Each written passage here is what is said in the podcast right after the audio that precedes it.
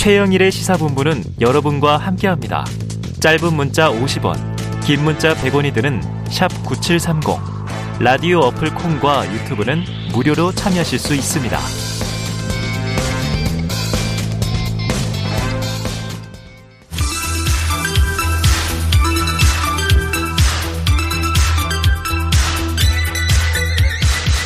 네, 민심은 데이터에 있다. 숫자로 보는 민심, 여론 오락관 몇 대 몇 시작해 봐야겠죠. 자, 오늘도 이은영 휴먼앤데이터 소장님, 배종찬 인사이트 K 연구소장님 나와 계십니다. 어서 오세요. 네, 안녕하세요. 안녕하십니까? 네, 잘 지내셨죠? 네. 네. 아, 이게 두 분, 이게 분명 시사 프로인데, 네. 두 분을 보면 예능의 느낌이 물씬 나서, 뭔가 금요일 오후에 좀 즐거움이 네. 느껴집니다. 시사라고 뭐 너무 심각할 필요는 없는 거 아니에요? 그렇죠, 그렇죠. 그럼요. 네. 네. 우리가 시사를 좀 즐겁게 다룰 수 있기를 예. 바라고요 싸우지 않아야 될 텐데. 그러려면 그렇죠. 네. 심각해지면 즐겁게 다루기가 힘들어요. 자, 6일 지방선거 이슈부터 짚어봐야겠습니다. 조금 네. 전 국민의힘 경기지사 후보 김은혜 의원이 확정됐습니다. 네. 두 분에게 여쭤보죠. 이 소장님 네. 예상하셨어요? 네, 예상을 했고요. 어. 그, 그, 이제, 결과, 여론조사, 그, 보니까, 국민의힘 지지층이 김은혜 의원은 한60% 가까이 지지를 어, 하더라고요. 쏠림이 그래서. 네, 쏠림이 확 있어가지고, 되겠다 생각을 했는데, 이번에 내용 보니까, 현역 의원 감점을, 감산이 있었는데도 불구하고, 불구하고. 52.67로 이겼더라고요. 네. 예. 이제, 진검 승부가 이제 곧 시작되겠죠. 민주당도 지금 월요일이면 음, 후보가 확정이 되니까. 월요일 예, 주말 예. 지나면 네. 배 소장님도 예상하셨어요? 아니 뭐 당연히 예상할 수밖에 없어요. 어. 다만 밖으로 뭐 드러낼 수는 없었죠. 그 네네네. 예상을 왜냐하면 영향을 줄 수도 있는 것이고 모든 걸 다 알고 있는데 드러낼 수 없는 남자. 접니다. 왜냐하면 국민의힘 지지층 관련 여론조사 결과도 그랬고 윤심 당심 연결이 됐던 거죠. 네. 자, 그러면은 뭐 두 분에게 바로 여쭤볼게요. 네. 다음 주 월요일을 예언해 주세요. 민주당 누가 됩니까?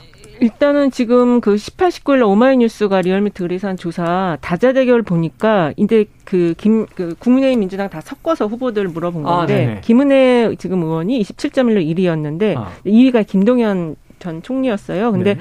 지금 민주당 내 그 경선 후보들이 4명인데 3명을 다 합해도 김동연 후보보다 좀 못 미치더라고요. 아. 그래서 일단은 지금 이제 권리당원들의 의중이 경기도 같은 경우는 이재명 후보가 지난 대선에서 이겨, 이겼었기 때문에 어, 크게 작용을 할 텐데 현재 이 상황이면은 그래도 김동연 후보가 조금 유리하지 않을까 그렇게 보고 있습니다. 자, 소장님 월요일이 됐는데 네. 후보가 지금 4명이니까 네. 네, 과반 득표자가 없으면 1, 2위가 음. 결선 투표 가잖아요. 네, 네. 지금 조금 전에 염태영 후보는 그, 내가 예. 간다 이렇게 얘기하셨거든요. 아우, 예. 어떻습니까? 참 이건 뭐 어디까지나 제 예측이고 분석이니까요. 저는 결선 투표제가 도입되더라도 오히려 김동연 전 부총리 쪽으로 가시할 가능성이 높다고 봅니다. 그런 이유는 왜냐하면 반드시 이겨야 되는 것이거든요. 경기도는. 네. 그럼 국민의힘 후보가 결정됐기 때문에 또 하나는 이제 결집이죠. 누가 결집하냐. 음. 다른 지역보다는 저는 경기도는 그래도 이재명 더불어민주당 상임고문 이른바 명심 아. 이 부분이 가장 크게 작동할 수밖에 없는 것이고 네네네. 그게 쭉 조사에 나온 걸 보면 김동연 전 부총리 쪽으로 방향을 잡고 있다. 네. 결집하고 있다. 이렇게 봐야 되겠죠. 그 당내 조사에서 보면 아직은 50%를 넘지는 않고 있긴 네네네. 해요. 그렇지만 그럼에도 불구하고 오늘 이제 김은혜 의원이 확정이 됐으니까 음. 이제 아마 경쟁력, 본선 아, 경쟁이 아까 예, 염태영. 예, 후보께서도 그렇게 얘기하셨는데 움직임이 있을 것 같아요. 그리고 그래요. 지금 오마이뉴스가 리얼미터에 의뢰한 자료를 보면은 가상 대결을 이제 김은혜와 김동연 구도로 이제 붙였더라고요. 어. 이 자료를 보니까 김은혜 43.1, 김동연 42.7 해서 0.5% 어휴, 포인트로. 예, 김은혜 지금 의원이 앞서고 있는데요. 경기도가 아무래도 이게 그 텃밭 자체가 민주당이 좀 네. 우위에 있습니다. 그래서 지난 대선에서도 약5% 포인트 그렇죠. 이겼고. 예, 근데 이제 결론은 투표율이겠죠. 얼마나 네. 많이 나올지. 투표율이 예. 중요하다. 네. 자, 참고로 지금 여러 가지 이 여론조사 말씀드리고 있기 때문에 예, 말씀드린 조사를 비롯해서 오늘 언급되는 조사들의 자세한 사항은 중앙선거여론조사 심의위원회 홈페이지에서 더 구체적인 내용을 보실 수 있습니다. 자, 넘어가 보죠. 지금 김은혜 대 김동연 구도다 이렇게 음. 가정을 하면 자, 배 소장님 네. 내일 지방선거 투표다. 누가 이깁니까?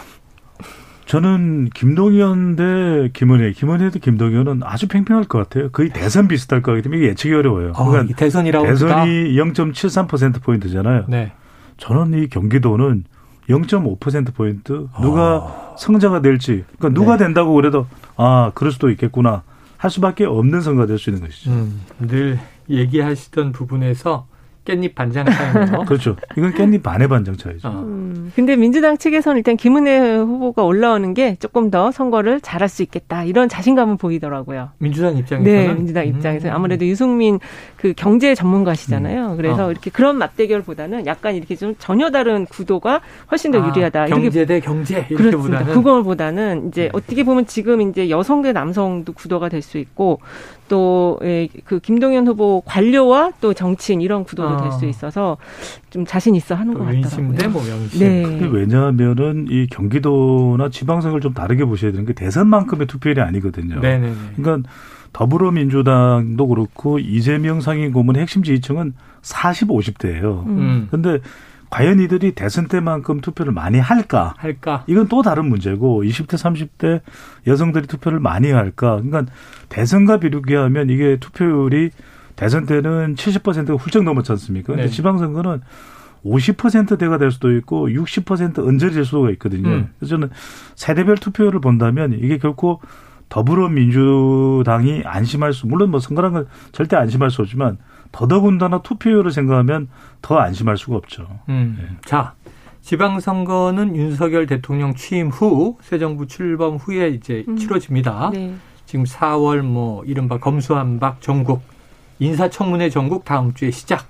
그리고 이제 취임식 전후의 또 상황 그쵸. 이런 걸 감안하면 지금 윤심 얘기를 계속 했으니까 네. 궁금한 게 이런 거예요. 윤석열 당선인의 지지율에 따라서 김은혜 후보의 당선 가능성이 연동돼 있는 것인가?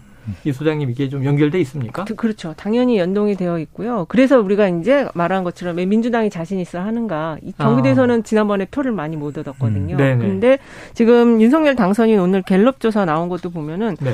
그 국정 어, 직무 평가에 대한 게 상당히 지금 안 좋아요. 부정 평가가 더 높아졌어요, 지금. 아, 그래요? 그렇습니다. 그동안은 긍정 평가가 조금씩 높아지고 있었는데. 예. 그리고 원래 이 시기에 한 80%는 나와야 되는데 그렇지가 않은 상황이어서 그래서 이 부정표가 높아진 거의 요인은 그 인사 부분이 있거든요. 음, 그러다 보니까 전체적으로 아, 지방선거도 좀 부정적 영향이 있을 인사. 것 같아요. 사실 아직 대통령 직무는 시작되지도 않았는데 네. 그동안 이제 기대치, 기대감 이렇게 얘기를 했는데 한참 시간이 지난 것 같아요. 네. 지금 인사청문 전국이 맞습니다. 한 1년 지난 것 같아요. 네. 아유, 보건복지부 장관 후보자의 이 저 개인적인 내용을 너무 많이 듣고 있어요. 네. 그렇죠. 자, 알겠습니다. 자, 그러면 김은혜, 이 김병관 의원이 성남시장 출마하지 않겠느냐. 음. 그럼 보궐 발생하지 않느냐. 근데 그건 이미 물 건너 그쵸. 갔고요. 예. 자, 이제 의정 활동에 집중하겠다. 불출마 선언했고. 하지만 김은혜 의원이 확정되면서 이제 보궐선거 지역이 됩니다. 성남 네. 갑이죠. 네. 여기에 이재명 상임고분의 출마 가능성. 배 소장님 어떻게 보세요? 저는 여론조사 결과도 그렇고 과히 높지는 않다 이렇게 높진 봐요. 않다? 왜냐하면 지금 여론조사가 경기 도민을 대상으로 한 겁니다. 예. 특정 지역구를 대상으로 한 건 아닙니다. 네. 18일, 19일 리얼미터가 실시를 한 건데요. 어디서를 받았는지 확인을 해보겠습니다. 네네. 이 조사 결과를 보면은 이재명 고문이 국회의원 보궐선거에 출마하는 것에 대해서 반대가 10명 중 6명 가까운 57.5%로 아, 나타났고요. 높네요. 찬성이 37.5%입니다. 네. 물론 당연히 이제 더불어민주당 지지층에서는 출마하는 찬성하는 의견이 더 높았고 네. 네. 국민의힘에서는 반대가 훨씬 더 높았는데 저는 쉽지 않은 게 첫 번째는 이제 국민 여론. 여하튼 음. 호의적이지 않은데 나갔을 때 어떤 결과가 나오더라도 그걸 아주 제대로 효과적으로 평가받기 어렵거든요. 두 번째는 아.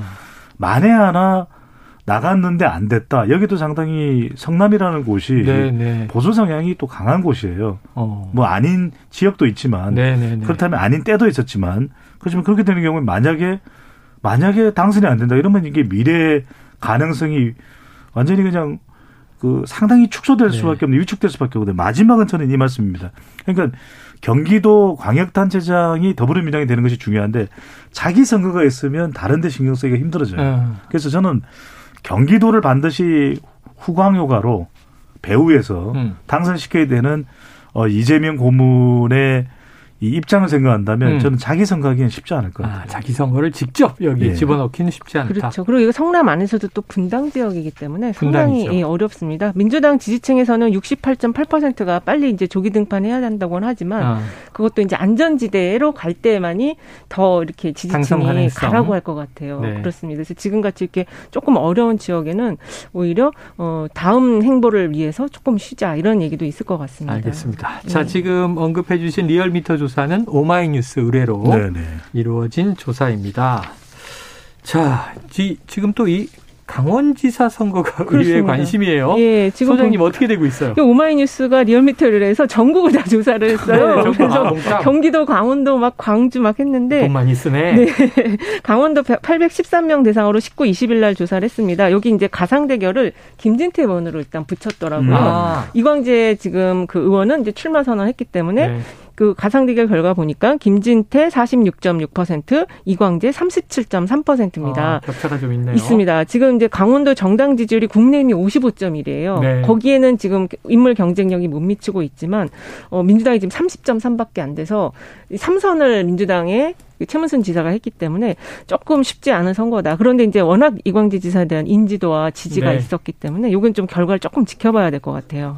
그래요. 저는 강원도는 좀 유심히 볼 필요가 있는 네. 것이 전통적으로 또 강원도가 김진 김진선 전 도지사 때도 보면 이게 예. 안보 보수 성향이 강한 곳입니다. 네네. 그래서 지금 북한과의 관계도 그렇고 타격을 줄 수가 있겠죠. 국- 더불어민주당의 선거 표심에는요. 음. 근데 두 번째는 뭐냐면 대선 영향도 있죠. 네. 대선 때 강원도에서 윤석열 당선인이 더 많은 득표를 했거든요. 네. 그런데 이 지점에서 2010년이었습니까? 이광재 의원이 지사가? 지사 후보로 나와서 네. 정말 어렵다 어렵다 어렵다 어렵다 이야기하는데 당선을 이끌어냈거든요. 이겼죠. 어. 그 이후에 물론 뭐 다른 임기를 이유, 못 채웠습니다. 이후로 임기를 못 채웠습니다만 그때 보면 이광재 의원 후보를 이야기할 때는 개인기를 이야기해요. 음. 어.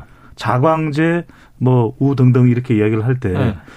그러니까 이광재 의원이 가지고 있는 정치적인 개인 역량 음. 또 강원도의 아들 이런 표심이 또 작동하거든요. 그러니까 이광재 의원은 지금 이제 첫 단추를 끼웠다. 네. 그러니까 이제 앞으로 나올 이광재의 개인기 대 어, 국민의힘의 보수 표심 네. 이런 대결이 될 가능성이 상당히 높다고 봐야 돼요. 지켜봐야겠죠. 그래서 민주당은 보니까 이제 이광재 네. 후보가 전략 공천이 확정된 것 같고요. 그렇습니다. 다만 국민의힘은 아직 좀 미지수인데 이 황상무 후보가 있는데 여기가 다자 대결에서 보니까 네. 김진태 지금 전 의원이. 의원이, 지금 한 10% 포인트 가량 더 높아요. 높아요. 예, 그 미- 국내인 적합도로 볼 네네. 때. 윤심은 다르게 해석되잖아요. 그렇죠. 윤심은 이제 이, 이쪽이 그황 음. 아, 그 아나운서인 거 앵커님이신 네네네. 것 같은데 그래도 이제 그 인지도가 좀 받쳐줘야 되는데 아. 의외로 인지도가 없으시더라고요. 우리가 지금 굉장히 중요한 점을 이제 이현영 소장님 지적하셨는데 KBS 앵커를 했기 때문에 네. 우리 KBS입니다. 국민의 방송. 그래서 상당히 인지도가 높겠지. 에, 어. 몰라?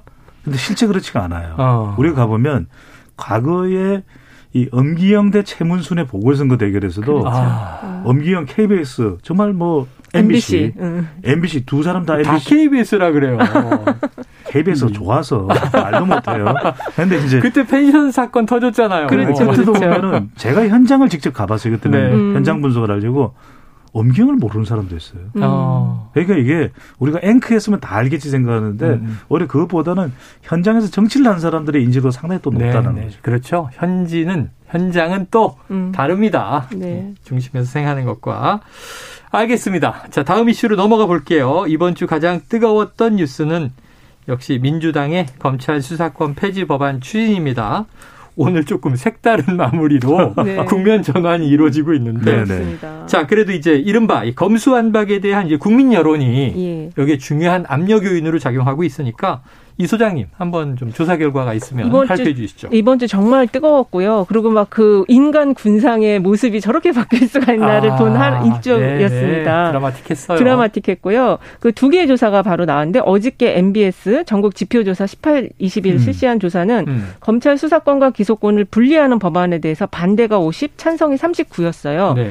그리고 그 오늘 나온 한국갤럽 조사 19일에서 20일 조사했는데 검찰 수사권을 그대로 유지하자가 55, 나왔고 어. 경찰에 이양하자가 35% 나왔습니다. 반대가 높다. 네, 근데 이제 여기서 좀 차이가 일단은 20일 날 민형배 의원이 탈당 선언을 했는데 네. 그 결과가 두 군데 다 반영이 됐지만 갤럽 조사에 조금 더 많이 반영이 네. 됐고 조사 문항이 경찰의 이양이라는 부분으로 돼 있어요. 그래서 음. 좀 격차가 지금 이제 그 기소 수사권과 기소권 분리하는 거에 대해서 반대한다라는 의견이 50에서 지금 한 55 정도로 높아진. 높아진 요인이 이 이제 민영배 의원 탈당에 대한 좀 부정적 여론이 반영된 것 같고 네. 그다음에 민주당 내 그 리더십도 너무 흔들린다. 요런 것도 지금 같이 좀 반영이 된 것이 아닌가 싶습니다. 음. 사실 이 이슈가요. 지금 이미 정당 지지층에서는 진영화된 이슈로 변질이 되어 그렇죠. 있어요. 예. 그래서 민주당 지지층은 이거를 분리해야 된다가 69%, 국민의힘은 이거 안 된다가 83% 이렇게 나오고 있거든요. 자, 배 소장님. 여기서 그럼- 중요한 건 이제 네. 중도층이에요. 그러니까 그렇죠. 이제 종합을 해보면은 민심에 좀 외면을 받았다. 검수 민주당의 예. 이 추진이 이게 검수 완박이 됐든 검수 합분이 됐든 검수 완분이 됐든 간에 음. 이름이 중요한 것이 아니라 뭐 일주 일, 일- 일각에서는 뭐 검수 화분 이야기도 하고 이러는데 화분이요? 뭐예요? 아니, 화합적으로 분리하자 뭐 이렇게 화학적으로 분리하자 뭐 이런 이야기도 하고 있는데 저는 이런 건 다 떠나서 세 가지입니다. 하나는 이제 공감 공감을 충분히 얻지 못했다. 네, 네, 네. 두 번째로는 이게 검찰이 하도 이제 서로 간에 대결 구도가 되다 보면 오히려 검찰의 동정론이 실려요. 이게 사실 어, 검찰 개혁 과정에서 지금 상황은 잘 이해가 안 되거든요. 검찰 어. 검찰의 동정 여론이 실려. 근데 워낙 이게 불거지다 보니까 네. 세 번째는 이제 이른바 왜 이렇게 시간을 급하게 서두르느냐. 급박하게. 이 부분이 가장 컸던 거죠. 그래서 민심은 천심은 결국 중재안이 나왔고 이걸 양쪽에서 받아들이고 했기 때문에 다른 이제 여론조사 결과가 무색해진 거죠. 이제 음. 중재안을 받아들였으니까 결국에는 근데 이게 이제 그럼 앞으로는 윤석열 정부가 들어서면 문제가 없겠느냐. 저는 이게 계속 진통이 있을 걸로 봐요. 어. 네. 근데 그. 진통이 어느 쪽으로 작용하냐에 따라 다를 텐데. 어, 일단은 이제 법무부 장관이 한동훈 장관 내정자 이 네. 부분이 이제 민주당의 지지층 이게 아까 말씀드린 것처럼 진영 이슈로 바뀌어 있기 때문에 음. 더군다나 이 정당 지지율을 보면 오늘 나온 갤럽 조사를 보면은 민주당이 40% 국민의힘이 39%예요. 음. 민주당은 지난주보다 1% 올랐고 국민의힘 1% 빠졌거든요.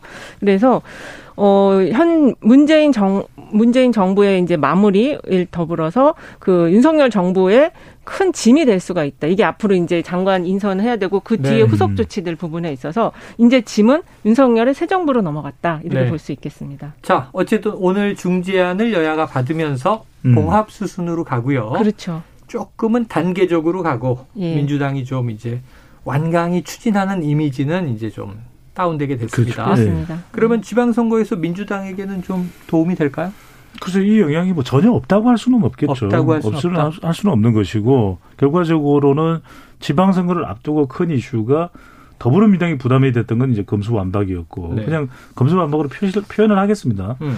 그 다음에 이제 이 국민의힘에서 윤석열 당선인 쪽에서 이제 부담이 됐던 건 인사겠죠. 네. 결국 인사도 어떤 식으로 문제 해결이 안 된다 그러면 이제 남아 있는 공은 인사거든요. 그렇죠. 인사가 뭐 만사가 될 수도 있고 망사가 될 수도 있기 때문에 음.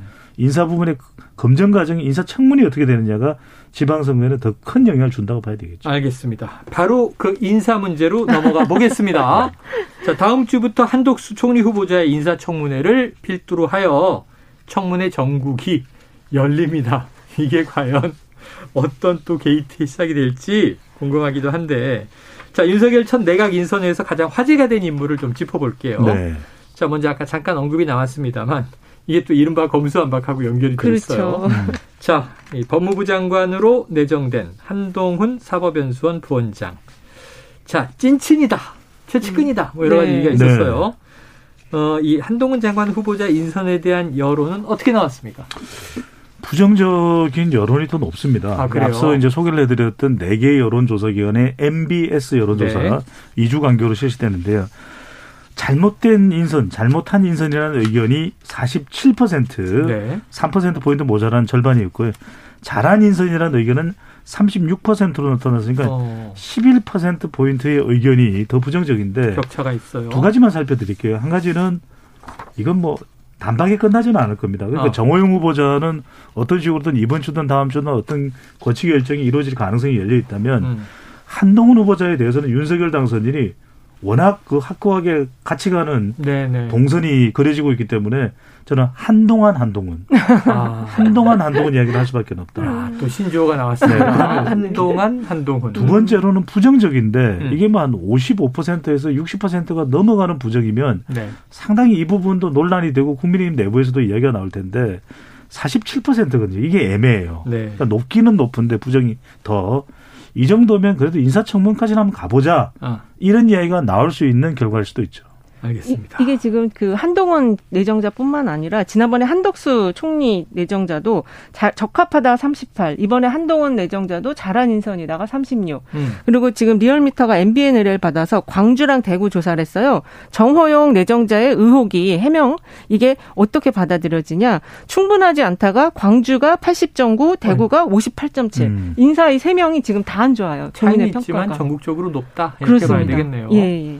야, 쉽지가 않습니다. 지금 말씀하신 대로 이 정호영 복지부 장관 후보자의 아빠 찬스 의혹이 연일 좀 크게 언론을 덮고 있는데 자, 빅데이터 수치로 정호영 후보자에 대한 부정, 부정적 민심이 어느 정도 보여진다고 하던데 네. 배 소장님 어떻게 할 수 있어요? 뭐 한국일보가 분석을, 뭐 저는 개인적으로 또 제가 분석을 해서 관련된 내용을 뭐 어, 분석을 해서 네. 방송에서 말씀드린 적도 있는데 어.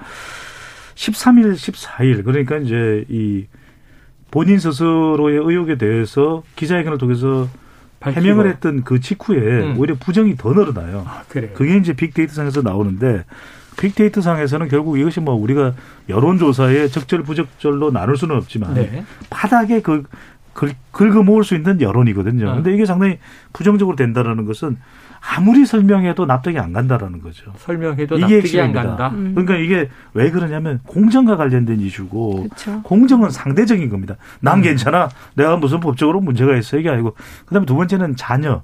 우리는 나는 괜찮지만 부모 입장에서 자녀 문제는 이건 뭐 네. 두눈 뜨고 뭐 해결할 수가 없는 문제고 마지막은 입인데 입시거든요. 어. 다른 건 다 몰라도 입시는 안 돼. 이게 우리의 정서이기 때문에 네. 이른바 공정 자녀 입시입니다. 더군다나 병역이 있어요. 병역, 병역, 예, 병역이 있네요. 있는데 그게 지금 병명을 바꿔가지고 2급에서 4급으로 바뀌었거든요. 네.